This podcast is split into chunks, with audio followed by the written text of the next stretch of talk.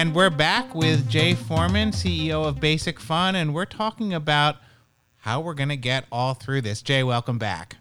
Uh, it's great to be here again with you guys. I wanted to ask you about trade shows. Obviously, yeah. trade shows are who the heck knows, but we've got all of these things going on right now Toy Fair anywhere that the Toy Association is doing. Some of the people who normally do holiday events are trying to do them virtually. On some right. level, it's it's great. I think as a sales tool, we've been talking to people at a company called ShowCloud who believe that what they've been able to do is to show the products to more people in a company than might necessarily travel to a trade show or a showroom. Sure. But at the end of the day, as Richard will say, trade shows are all about who you meet, interaction with the product, and how you engage and build relationships. What do you think is going to be happening with trade shows as we move forward? Well, as the chairman of the Toy Association Trade Show Committee, I know. I can certainly, I can certainly tell you that it, it, it, I spend a certain part of my day thinking about it in general on behalf of the industry but also in particular my company because I'm getting notices every day from my association that uh, your deposit is due for New York Toy Fair, your second deposit is due for Dallas Preview Show, both of which we are a large exhibitor at and are incredibly important for our company as a way of promoting our brand and, and showing our, our lines. So I, I say first and foremost that I don't believe there's any substitute for a physical in-person trade show. Never will be. Not zoom not oculus but to bring somebody through a gallery to be able to present the merchandise in your own environment your own controlled environment with the with the right materials and everything no substitute for that. I will say that we have been doing zoom meetings with spring previews and they've been going pretty well but spring usually is a much more reduced offering of product a more subdued offering lower price points, less technology, less features. So, so they've been okay and doing uh, just fine. But I don't think that will necessarily suffice for full previews or, or replace New York Toy Fair. However, I don't know that we'll have much of a choice. So, right. what would I say about the upcoming shows? And I'll lump LA and Dallas into one. 50 50 at best at this point, whether either of those happen. Uh, I'll give you a little bit of a scoop at least from the perspective of my my perspective and my vision as it relates to my role as trade show chairman for the TA and, and a big proponent of Dallas. I'm going to be trying to to make a push that if customers are going to do one preview, they're going to get on get out of their basements and get on a plane and go anywhere in the fall. They go to Dallas, one stop shop. Yeah. Even the big guys, even if you have a, a big base and a hub in LA or in Pawtucket or in Connecticut everybody comes to Dallas. Why does that make sense? First of all, there's room for everybody. I mean, there might not be room for for Mattel or Hasbro to set up a 20,000 square foot gallery, but they could set up a pretty good sized gallery, five, 10,000 square foot gallery. What that does is it allows the retailers to come to one place. Dallas is a great airport. I've spent a lot of time in the Dallas airport. You fly into Dallas, you don't go down a bunch of escalators into a lobby, into a long, you know, walk area, ramp area, crowded terminal. You don't get on a train like you do in Atlanta or Las Vegas or a tunnel like you do in Los Angeles. You get right off the plane and you walk out a door and your bags are there and you walk out another door on the same level and you can get a taxi or an Uber. Um, it's not a crowded city. It's not a dense city. You can go to a hotel, you can pick a hotel you feel comfortable with, you can block out some rooms. The association for the buyers can coordinate special shuttle buses. So uh, there's a Target shuttle bus, there's an Amazon shuttle bus, there's a Walmart shuttle bus, there's a toy buyer shuttle bus. You know it's clean. You know the driver's maybe been tested. You know that there's everybody's on that bus is wearing a mask. You know that as soon as everybody before everybody gets on the bus, it's been clean and everybody off and then you walk around in a building. It's not the Javits Center with 40 foot ceilings and giant openings, but it's not the Toy Center and it's not a it's not a small building in Los Angeles. It's kind of open. There's a big atrium, so people can get around. You're not asking people to go to LA and get in an Uber and get in a car service and go from this building to that building to that building to that building and who's in there and who went in there before me and what was in the elevator We, we also in, in Dallas in the market center, we have elevator, we have private elevators. So we can make an appointment. Everybody from one team goes up the side elevator at 8:45, and the next team goes at nine o'clock, and you get right up to the 12th floor. So there's a way to do it. So if there's going to be a gathering in the fall, it can be in one place. Maybe we're extending the show to five days instead of three days. So that's my proposal to make it easier for the buyers. And we'll come to the buyers and make that suggestion to them and see if they buy into it and that makes sense. And if that if it makes sense to them and they say, listen, for years we've been going to LA and we've been going to Dallas. You know what? This year we're only going to Dallas. All the LA people need to come to Dallas because we know all the Dallas people can't come to LA. That's right. why we're not in LA. There's not enough buildings, there's not enough time to see everybody, but Dallas can be efficient. So that's the hope for a possible preview show if it can happen.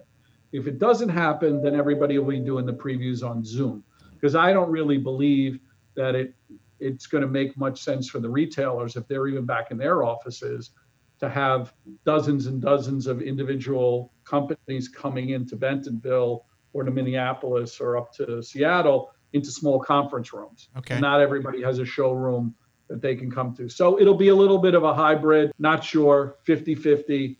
Whether New York Toy Fair happens or not, we'll have to see. The notices are going out for deposits the recommendation that I'm following and I would make to everybody else is your deposit for your New York Toy Fair is generally a fraction, 10% or less of the total investment that you have to make to go to New York. So, as it relates to the New York Toy Fair, I, am kind of following uh, this advice, and, I, and I'm giving uh, I'm giving it as well. You, the deposit for your New York Toy Fair space technically tends to be about 10% of the overall cost of doing New York Toy Fair. That means your floor space, your booth, your drayage, your samples, your airfares, your hotels, your meals, all that. So now would be the time to still lock into New York Toy Fair, reserve your space, make sure you get your queue in line, make sure there's you, you don't lose a location that you've had for years. And then I'll be working with the association to see how we can spread the second or third payments out as long as possible and also if for some reason Toy Fair doesn't happen, how people get the money back. But if we all think about it, the real money from Toy Fair is as much in the space, which costs money, but it's in the buying of the carpet, the trade show booth, the sending the samples, the sending the people. So what you want to do is you want to lock in your your position in your place. It's a smaller investment, but as the investment grows, we'll help you mitigate your risk along the way and we'll make sure that if toy fair doesn't happen people aren't going to lose that money they'll get some of it back i'm assuming some of it will be a credit for the following year but now is the time the association still needs a way to, to get everybody in the queue and the people that can keep their place in the queue and put the deposit in will obviously have the pick of the better locations and and if we have a toy fair you'll you'll want to be in the places you're in. Jay, I, I wanted to ask you a little bit about the movie industry. Uh, as we all know, movies are become an integral part for many toy companies, uh, and we have what occurred because of this pandemic is that the movie industry has become at least chronologically disconnected from the toy industry.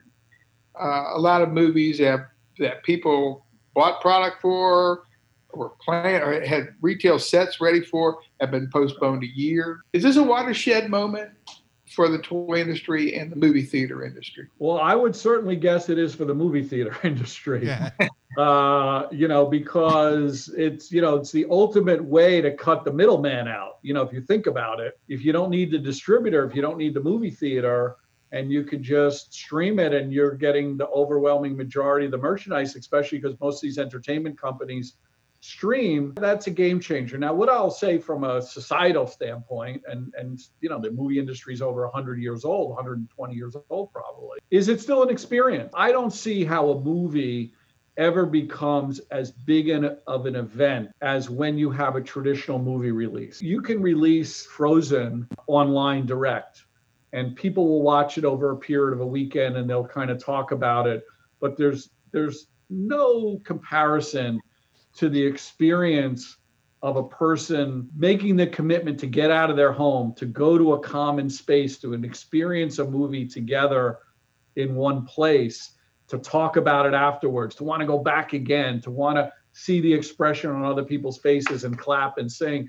You know, that that is something you, you can't we can't really look to an example. Think about this of a online, whether it was a Netflix show or a movie that's streamed online and of course it's still early days that's become a merchandising phenomenon like has happened with the movie. You, you, you can say that you know half hour power rangers and ninja turtles or paw patrol kind of does that by the repetition and, and, and the build but as an event as something you can launch at one time that takes off in two weeks or four weeks and becomes a phenomenon the live theater experience is a big part of that.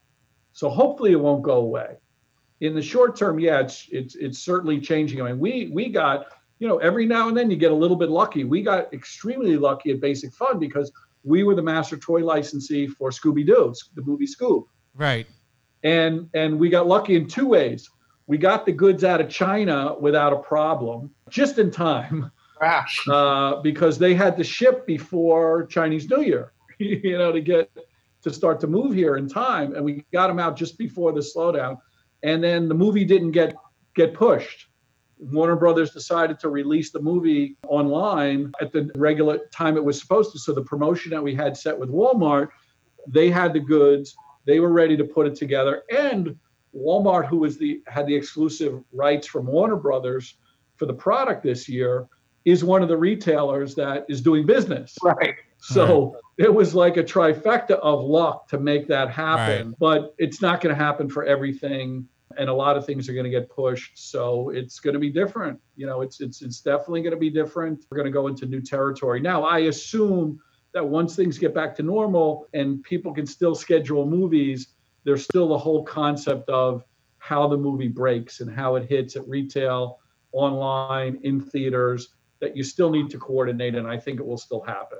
I think you had one other advantage with with Scoob, which is it's a 50 year old property that has multi generational appeal, is right. already established in the culture as a character we all know and love. I think it's harder to go from a standing start in this kind of streaming environment because there's no compelling reason for sure. to go see it. If you can have it Friday night, Thursday night, Wednesday afternoon, whatever and and also you know re, I, I just noticed this i think it was on both scoob and and certainly i noticed on the trolls movie you know it's $20 to stream the on opening day.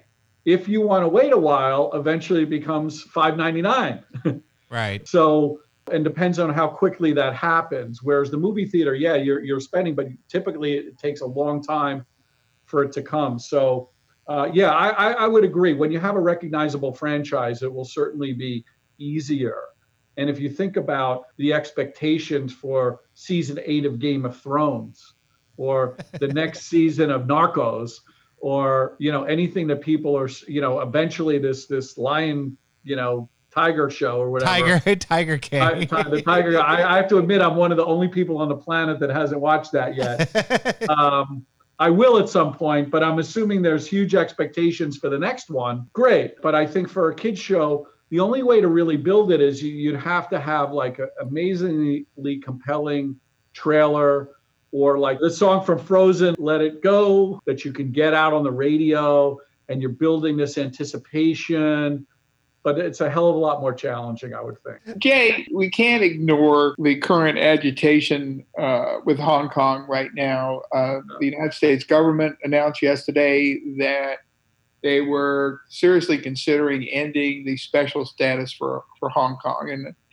there's a number of issues with special status, but basically it's easier for non Hong Kongers to get in and out of the country. There's no uh, you don't need a visa. The uh, exchange rate is fixed, favorable trading status. Should the government U.S. government do that. What is that going to mean for Hong Kong? Well, uh, we think about the toy industry has gone through this, what I call this gauntlet, this triple threat gauntlet the loss of Toys R Us, the trade war, and now coronavirus. Hong Kong's got their own triple threat gauntlet, in particular, which which was the pro democracy movement, the trade war, and now COVID. and now almost back to a trade war again. Uh, it's very typical of this administration of not really having the nuance to understand the problem. It's sort of trying to solve our challenges with China by smashing the window or, or taking a sledgehammer instead of a scalpel. It Didn't help anybody. The trade war hasn't helped anybody. It's really hurt, that hasn't really gotten us anywhere. And so to, to say that you're supporting the people of Hong Kong by making it, by restricting their rights and their freedoms even more is so antithetical to what, what you should be doing for Pompeo to say, well, Hong Kong is no longer autonomous to China, so they shouldn't have the status. So make it harder for them to have rights, harder for them to move around, harder for them to do business is almost like wait a minute, am I missing something? Uh, is this like a, a, sleight of hand? Is this a trick? Are you really actually secretly working for the Chinese government to, to cripple Hong Kong and to hurt Hong Kong? Or are you actually trying to help Hong Kong? But when you see the, the some of the people that are surrounding the administration on their China policy, they they really it, it's it's it's an anti-China policy, it's a racist policy, and by accident, it's affecting the people of Hong Kong whether it's intended or unintended. And it's the worst possible thing they can do. If anything, they should reinforce Hong Kong's status and support it and say, we, we support the people of Hong Kong. We're not going to change our status. In fact, we're going to try to do things to strengthen their status, not to weaken it. That's my that's that's my opinion. And what do you think? How is this going to affect Hong Kong in terms of Hong Kong as a center for the toy industry, gatherings in Hong Kong, October and January? Yeah. So uh, well, I mean, I think right now the issue with Hong Kong, you know, we're all in the same boat. You know, normally I would have already been on my second trip of the year to Hong Kong. You know, I would have I came back in January. I would have been there in April um, but you can't re- you can't really afford to spend 14 days in a hotel on your way to China. You know, now that's the only way you can get into Hong Kong. You got to be a foreigner. Has got to be quarantined for 14 days. If you're a citizen, they, they test you when you get in, or a foreigner, they test you when you get in. An immediate test, two hours to get the results. If you're clear, if you live there, you have to stay in your home. They put a bracelet on. You have to stay in your home for 14 days. If you're a foreigner, you have to go to a government sanctioned hotel for 14 days with a wristband and stay there. So nobody's really got that particular amount of time to spend because normally I would go for two weeks, but to spend two weeks in a hotel room and then another, I don't have four weeks to spend in Hong Kong. So that's going to curtail the travel. Um, we're hearing from a lot of retailers that certainly retailers aren't going to go this year they're all po- postponing their trips. So I don't believe any retailers are really going to send buyers or merchants over to Hong Kong this year. Uh, maybe possibly January, but we'd have to see how it goes.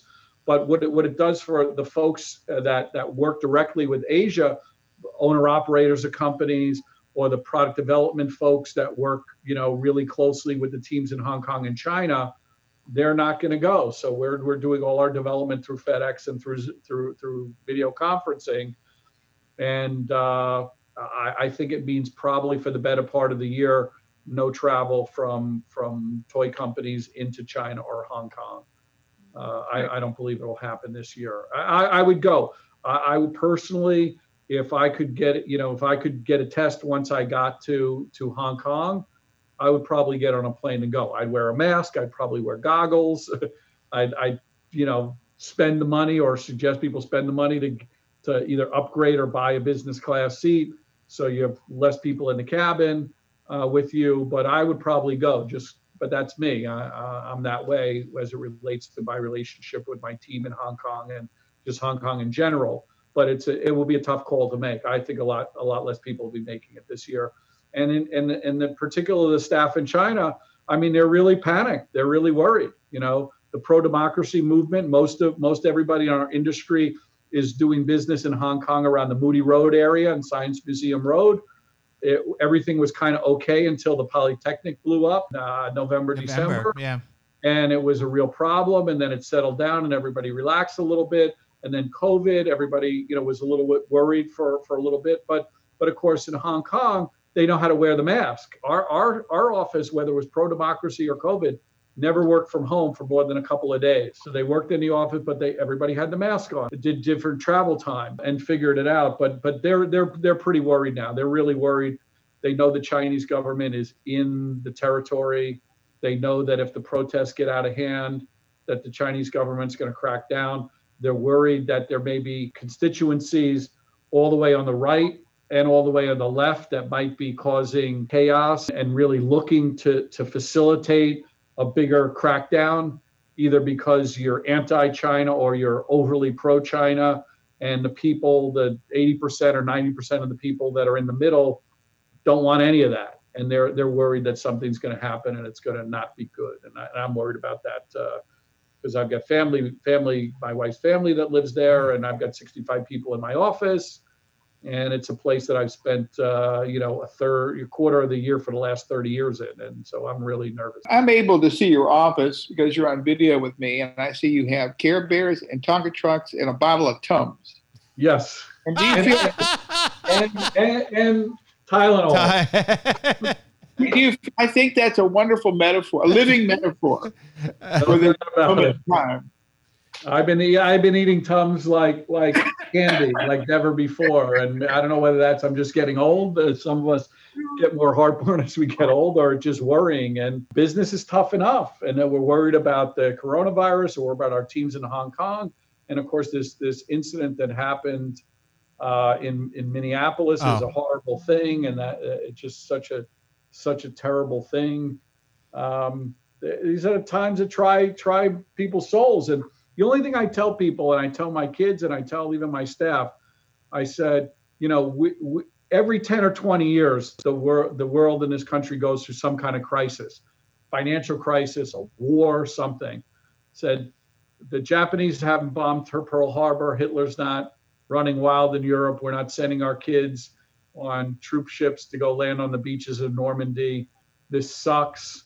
This is bad they're not dog, you know, the the Bull Connor is not sicking dogs on people yet on the streets in Alabama. Kennedy hasn't been shot, and Martin Luther King hasn't been shot. We've been through as bad or worse than this, and we'll get through it. People have to be tough, try to deal with it. You know, people that are losing their businesses, are unemployed, lost their lives, family right. members if to them it feels as bad as World War II. But this is stuff that the world goes through, and we just got to get through it.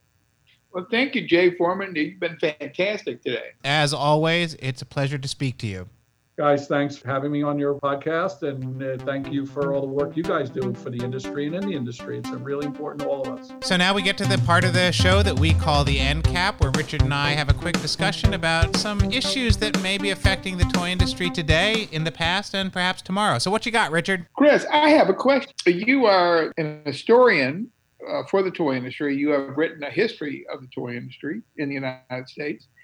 And so I'm sitting here thinking about this pandemic and the 1918 1919 pandemic. And you are the man that can tell me did Toy Fair take place in 1918 and 1919? It did. Toy Fair has run every year since 1903, and the only year it did not run was in 1945 when it was canceled as the request of the War Mobilization Office that had asked people to cancel all trade shows. It was because they didn't want people moving around that much. We had uh, shortages of supplies, shortages of raw materials for making toys, but they didn't want that many people moving around the country at that one time.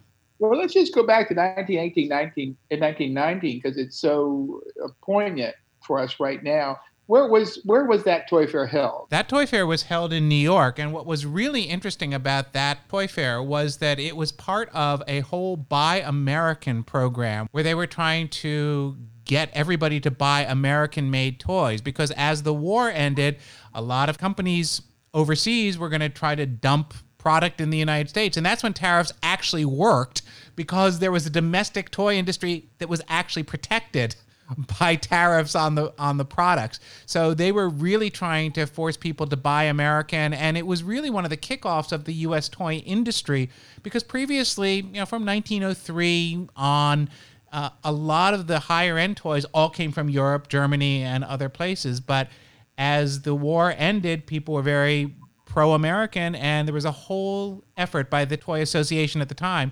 to promote American toys. But you know, Chris, at that time, uh, one of the the world's biggest exporters of toys was Germany, and they were able to sell uh, toys at extremely low prices because their economy had gone to hell during the World War One, and our refusal to buy from them probably uh, helped to some degree create the economic conditions that caused World War II. Potentially, at that and and very heavy tariffs on products coming into the United States because at that time most toys that were sold in the United States were also made here. That was before we've seen this diversified global economy. Chris, have you ever seen any pictures from either the 1918 or 1919 Toy Fair where people wearing masks? Uh, I have not seen any of those pictures. It would be fun to go back and see if we can we can find them. Uh, but I don't I don't know. Very interesting, Chris. I have so much enjoyed this today. Uh, we had a great conversation with Jay Foreman, and we got some more folks coming up uh, the next few weeks that uh, we will just have we'll surprise people. this is Chris Byrne with Richard Gottlieb. This is the Playground Podcast, and another shout out to our main sponsor, KidStuff Public Relations, and you can see more about them on the website as well, kidstuffpr.com. Thanks for listening.